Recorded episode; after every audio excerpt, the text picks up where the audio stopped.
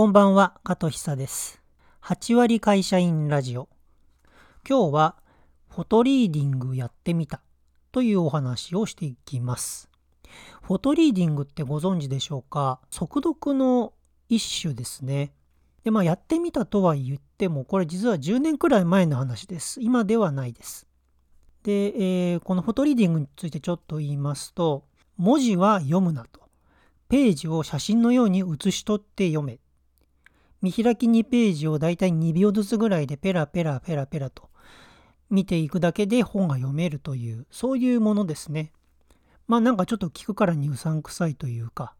あなたも天才になれます的な匂いのする話なんですけれど、なんでこれをやってみようと思ってしまったかというお話をしていこうと思います。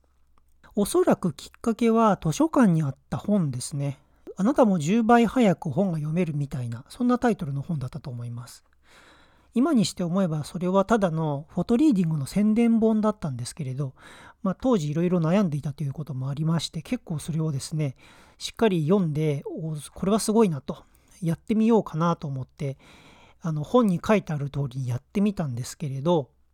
全然やれてる感じがしないんですよ。でまあ眉唾かなと思っていたんですけど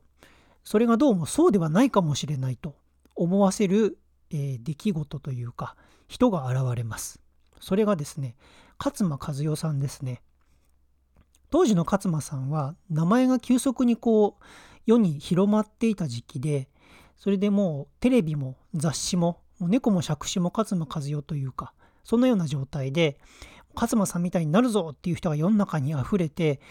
で実際なれなくてあの鬱になるという勝間和代鬱っていう言葉も出たぐらい勝間さんが世の中を席巻していたそういう時です。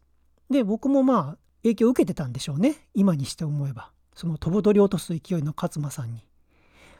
で勝間さんがですねこの人がまたあのフォトリーディングをやってるって言ってですねで迷ってるならさっさとやれみたいなことをメディアで言っていたんですよ。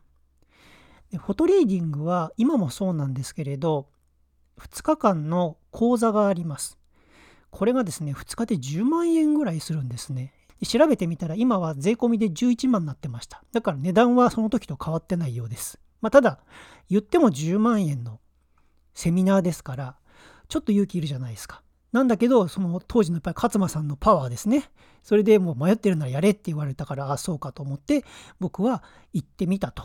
いうことです。でまあ2日間その本に書いてあるようなことをですねあの手この手でなんかワークショップなんかやりながら習ってきたわけなんですけれどぶっちゃけじゃあどうだったか